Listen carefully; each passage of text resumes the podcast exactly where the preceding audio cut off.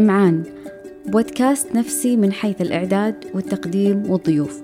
الهدف من هذه المدونة الصوتية هو طرح ومناقشة العديد من الجوانب النفسية وأكيد يسعدني تلقي اقتراحاتكم حول الموضوعات اللي حابين إننا نتكلم عنها. انتظروني. حصة الغامدي تربيت في بيت مهتم تكون الأمور كلها صح ما في أي غلط. وإذا غلطنا يعني يقابلها النقد التذمر. لازم كل شيء يكون صح وبالتمام والكمال. وكنت حريصة يعني على سبب الشغلة هذه إني أكون أو أسوي أو أنجز الأمور كلها بشكل صحيح. أنا مرة يعني أنا من الشخصيات اللي مرة حريصة. والشغلة هذه مأثرة على حياتي اليومية. يعني حتى في سعادتي في رضاي عن حياتي لها تأثير مرة قوي. دخلت تخصص آه، الطب البشري لأنها كانت رغبتي. ولاحظت أنه مع الأيام آه، يعني شخصيتي تغيرت صرت آه، أقلق كثير أفكر كثير ما أقدر أسيطر على أفكاري أفك... رأسي مرة مليان أفكار. وبسبب هذه الأفكار آه، تجيني أفكار سلبية يعني ممكن يصير بكرة شيء ممكن وضعي يتغير. وصار عندي خوف يعني لدرجة إنه صرت أخاف على إخواني إذا طلعوا إذا راحوا إذا جو. أو تأخروا. صرت أدق عليهم كل شوي أسأل وينكم أخباركم في شيء.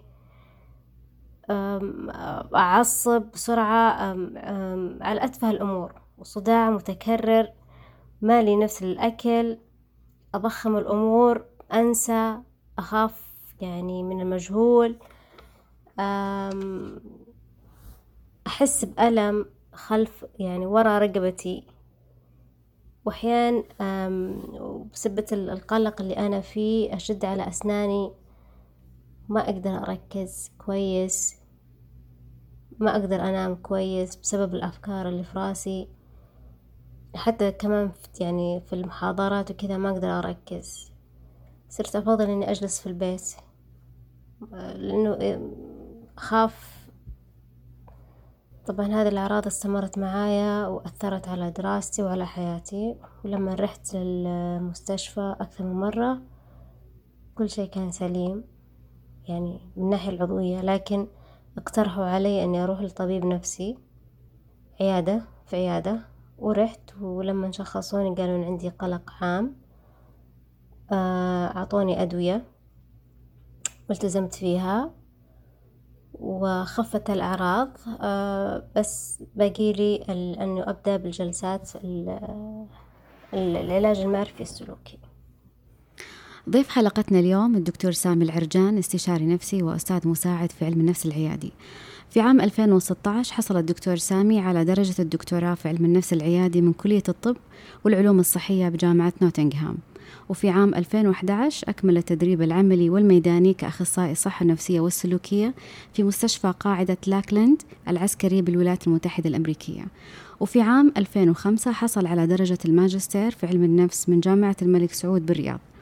يعمل منذ 2003 في مجالات علم النفس العيادي والعصبي والعلاج النفسي وتدرج بالوظيفة حتى رتبة استشاري. بنتكلم اليوم عن القلق العام أعراضه نسب انتشاره أسباب إصابة الإصابة فيه آه، التأثيرات السلبية آه، على الشخص المصاب فيه والتدخلات العلاجية الفعالة للقلق العام. أتمنى تنال إعجابكم. حصة الغامدي أخصائي أول علم نفس سريري.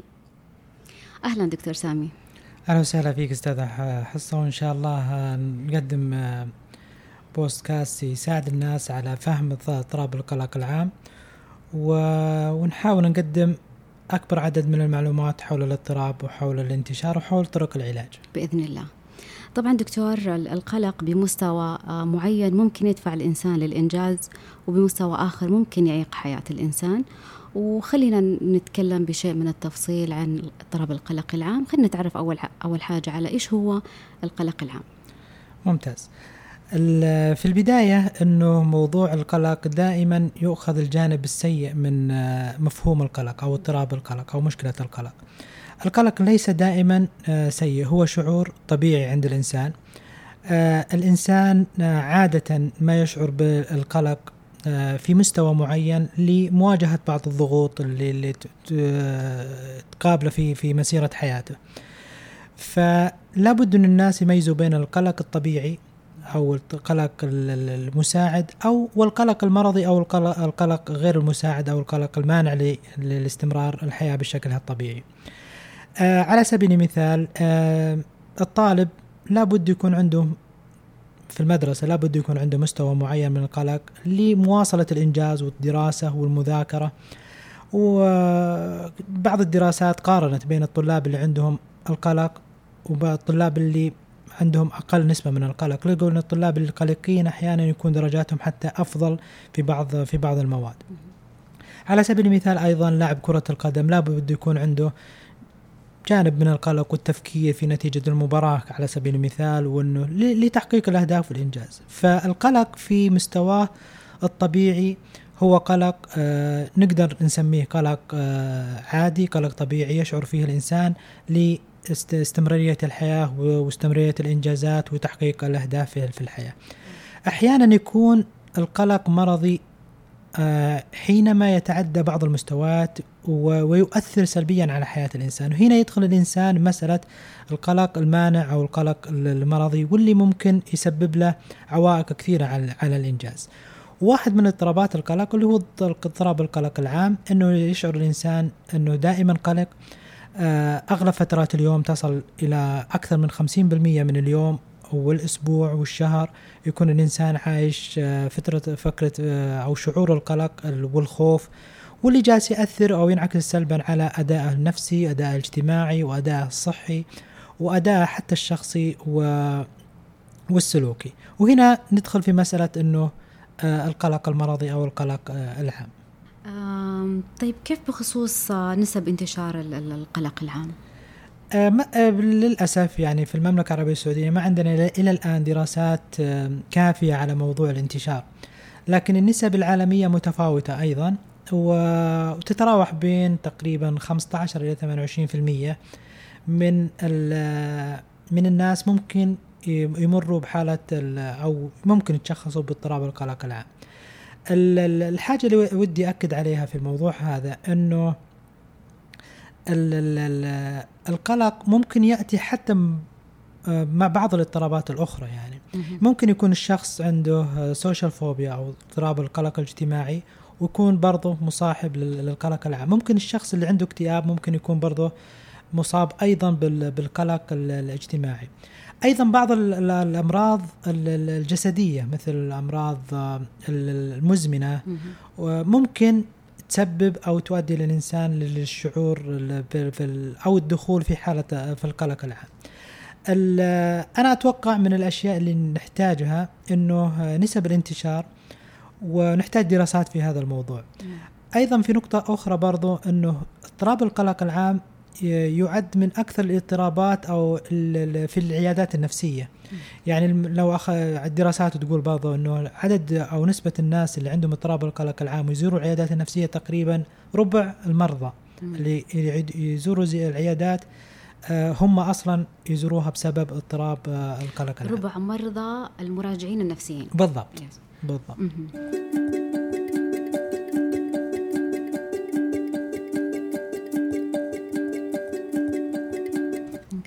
طيب آه، أسباب الإصابة باضطراب القلق العام.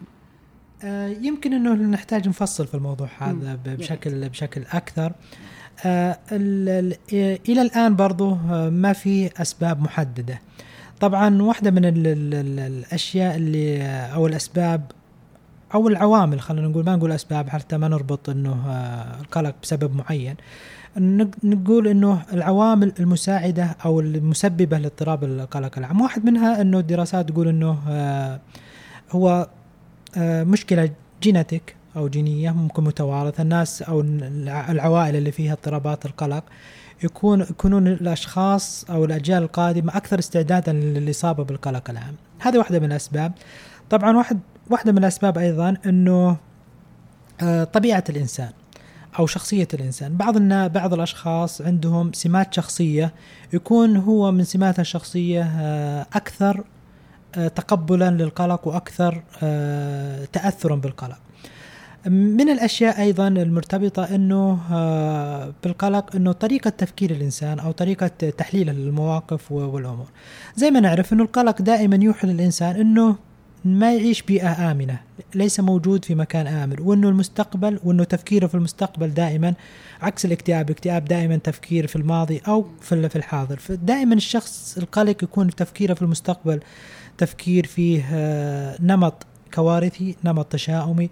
فهنا برضو إنه واحدة من العوامل إنه طريقة آه، تفكير بعض الأشخاص اللي هي اللي, اللي تساعد.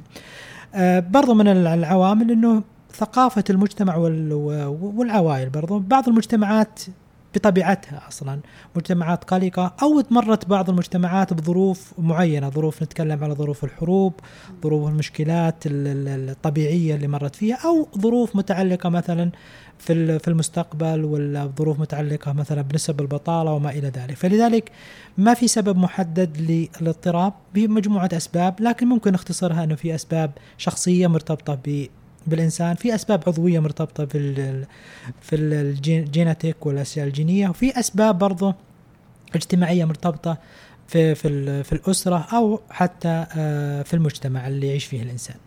ممكن يكون مكتسب كمان. بالضبط. إنه لما تكون الام قلقه ولا الاب قلق فيكتسب الطفل ويكبر على هالطريقة اللي هم كانوا بيتعاملوا فيها مع هذه آه، يعني الأشياء اللي هم بيقلقوا بخصوصها في هي ممكن إنه آه، أذكر بعض الدراسات اللي أخذت اللي هم التوائم المتشابهة ومتطابقة وعاشوا في بيئات مختلفة. بالتبني يعني في بيئات مختلفة. لقوا انه فعلا إنه البيئة اللي يعيش فيها الإنسان آه، أو التوأم ممكن إنه آه، تأثر في في شخصيته. واللي آه، ذكرتي وأقدر أكد عليه إنه البيئة لها دور كبير خاصة البيئة الأسرية في مراحل العمر الأولى. الطفل اللي ما يشعر أو ما يأخذ كفاية من في مرحلة الطفولة بالشعور بالأمان شعور بالاطمئنان آه، أو يتعلم آه، أشياء مرتبطة بنقص الثقة بنقص توقيت الذات. ممكن إنه في المستقبل يكون أكثر عرضة للدخول في اضطراب القلق. الطفل اللي بيتعرض مثلا للنقد آه، يعني توجيهات باستمرار إنه لازم تعمل كذا لا تعمل كذا ليش بالضبط. عملت كذا؟ آه، النقد والنبذ والأشياء هذه.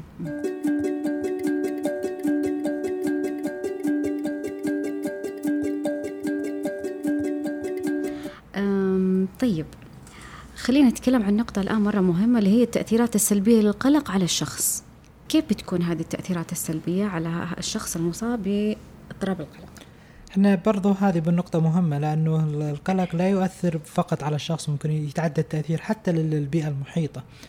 آه لو أخذنا مثال إذا كانت الأم تعاني من القلق العام حيتعدى تأثير الأم إلى الأبناء والزوج وحتى العائلة بشكل بشكل عام. وأنا شفت حالات كثيرة يعني تأثرت حتى الحياة الأسرية. أبي أختصر فقط التأثيرات ممكن يكون في تأثيرات على مستوى الشخصي. مستوى الشخصي إن الشخص القلق عادة يكون أكثر أكثر عرضة للعزلة أو اعتزال الناس أكثر أكثر رغبة في في الانطواء وعدم ممارسة الحياة بشكل بشكلها الطبيعي. الشخص القلق عادة يكون أقل أقل من غيره من ناحية الإنجازات. إنجازاتهم تكون أقل لأنه يحسبون كثير ما عندهم روح المبادرة وروح المغامرة. فعلى الجانب الشخصي يكون آه، تأثيره كبير. في تأثيرات على الجانب المهني. الأشخاص القلقين آه، في الدراسات برضو تقول طبعا نتكلم على دراسات خارج المملكة أنه أكثر على المستوى المهني أكثر ناس آه، يتغيبوا عن العمل أكثر ناس يغيروا في مسألة الوظائف انتقال وأكثر ناس يدخلوا في مشاكل في الوظيفة. الحاجة الثانية برضو أكثر من أكثر الأشخاص اللي يأخذوا إجازات مرضية كثير ويتغيبوا كثير ويختلقوا الأسباب حتى ما آه، بسبب القلق هذا بشكل عام. في تأثيرات برضو تأثيرات سلوكية. تأثيرات السلوكية يمكن إنه القلق يمكن مع الوقت ممكن يتحول إلى إلى اضطرابات أخرى مثل اكتئاب أو اكتئاب أو حتى آه، اضطرابات أخرى مثل الغضب السريع وال وال والعدوانية أحيانا. آه، في برضو مشكلات آه، متعلقة زي بالجانب الاجتماعي زي ما ذكرت سابقا إنه الجانب الاجتماعي القلق ممكن يمتد إلى إلى الأسرة وإلى المحيطين في الشخص. فتبدا حياة الاجتماعية تضطرب. ممكن لا سمح الله تنتقل إلى طلاق. أو انفصال ممكن الشاب أو الشابة أو الطفل أو الطفلة اللي موجود في الأسرة يكتسب هذا القلق من الأب مع مع الوقت وممكن يتحول إلى هو شخص ممكن قلق ومضطرب من ناحيه من ناحية آه، نفسية. فممكن إنه التأثيرات ممكن نختصرها في تأثيرات اجتماعية، تأثيرات آه، سلوكية، تأثيرات شخصية وحتى تأثيرات أحيانا على المستوى المهني. نعم. طيب العلاج كيف كيف بيكون علاج اضطراب القلق العام؟ نتكلم على مسألة أنه الآن آه، آه، يوجد نماذج آه، علاجية مخصصة للقلق العام تستخدم بشكل كبير في في العالم وفي أشخاص برضه خضعوا لتدريب مهني وعيادي على كيفية التعامل مع الحالات اللي, اللي تعاني من اضطراب القلق العام. ففي نماذج محددة وبرضه فيه آه، خطط آه، علاجية برضه آه، محددة لها أهداف أنه التخلص من القلق. طبعا أغلب العلاجات القلق واللي هي أثبتت نجاحتها نجاح يعني في مسألة علاج القلق أنه واحد من العلاجات اللي هو العلاج المعرفي السلوكي واللي هو يتكلم على أنه التفصيل في مسألة المعالجة. طبعا واحدة من الأشياء أو اللي يحتاج الشخص أنه يتدرب على التخلص منها هي الأفكار أو الاعتقادات السلبية عن المستقبل. فزي ما ذكرنا سابقا القلق عادة يرتبط بشعور آه، خوف وتوتر في الأشياء اللي تحدث آه، في المستقبل. عادة الناس القلقين يفسرون الأشياء بتفسيرات ممكن غير منطقية أو يفكرون آه، في المستقبل بطريقة أحيانا تشاؤمية آه، أو كوارثية أحيانا آه، فيها جانب كوارثي. آه، بعض الأشخاص برضو ينظروا المستقبل على أنه مستقبل مجهول ما في شيء راح يتحقق فيه أو أنه مستقبل يعني غامض أو مظلم وهذا اللي يستثير عندهم جوانب القلق. جانب التفكير أو المعالجات المرتكزة على موضوع الأفكار والتفكير والإعتقادات الموجودة والتفسيرات الموجودة جانب مهم. هذه تتطلب بعض المهارات الموجودة عند المعالج النفسي إنه كيف إنه الشخص يكتشف هذه الأفكار كيف يتعامل معها وكيف يتحكم فيها. طبعا إحنا دورنا في المعالجة ما هو تغيير الأفكار اللي الفكرة السائدة أو الفكرة إنه غير أفكاري. هي ما هي مسألة تغيير أفكار بقدر ما هي كيف إنه الشخص هذا يكون قد أكثر قدرة على التحكم في في الأفكار. هذا من ناحية إنه المعالجة آه، معالجة الأفكار والأشياء والاعتقادات والأشياء المرتبطة فيها والافتراضات برضه الجانب الثاني برضه في المعالجة أنه السلوك والنشاط. أغلب الناس اللي عندهم قلق آه، عام عادة يكونوا أكثر انطواء وأكثر آه، أشخاص يعني عزلة. والحاجة الثانية أنه بسبب القلق هذا يكون عندهم مشكلة من ناحية النشاط وممارسة الحياة بشكلها الطبيعي. واحدة من الأشياء اللي يحتاجونها برضو أنه طرق المواجهة طرق التعرض والطرق إنه السلوكية من خلال التجارب السلوكية ومن خلال العلاج بالمواجهة والتعرض إنه يمارسون حياتهم بشكل بشكل بشكل طبيعي. طبعا برضه آه، في طرق وفنيات علاجية كثيرة تساعد هؤلاء الأشخاص إلى ممارسة النشاطات والعودة إلى على الأقل إنه العودة إلى ممارسة الحياة بشكل بشكل طبيعي. الجانب الثالث في المعالجة واللي واللي مهم برضه الجانب الاجتماعي. القلق ويعني هذا نتكلم على من ناحية من ناحية الممارسة العيادية لي شخصيا وحتى من ناحية إنه الدراسات والأبحاث تقول إنه الجانب الاجتماعي عند الأشخاص عادة آه يكون مهمل ويكون متأثر سلبيا بسبب بسبب القلق. فدورك كمعالج برضه كيف إنه الشخص هذا يمارس حياته الاجتماعية بشكل أفضل؟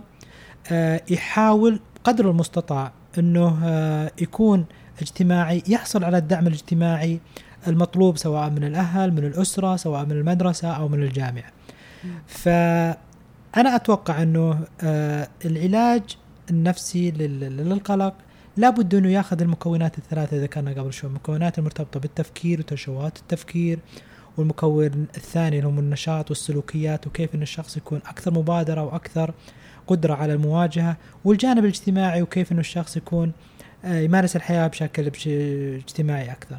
طبعا في أنواع أخرى من العلاجات واثبتت برضو فعاليتها من ناحية معالجه القلق العام آه، المعالجة عن طريق اليقظة الذهنية، المعالجة أيضا عن طريق ال ال ال ال الالتزام برضو والمواجهة والالتزام آه المشكلة إنه بعض المصطلحات بالإنجليزي كيف أترجمها ما اعرف الالتزام.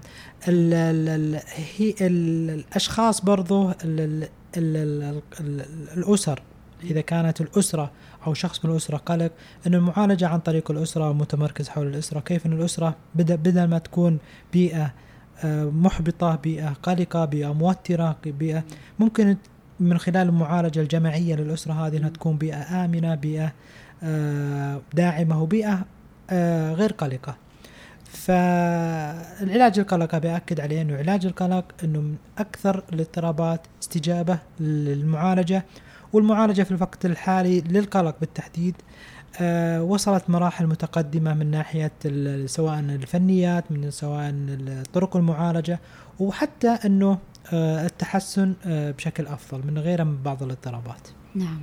شكرا جزيلا دكتور سامي كانت حلقة جميلة. الله يعطيك العافية. الله يعافيك. شكرا.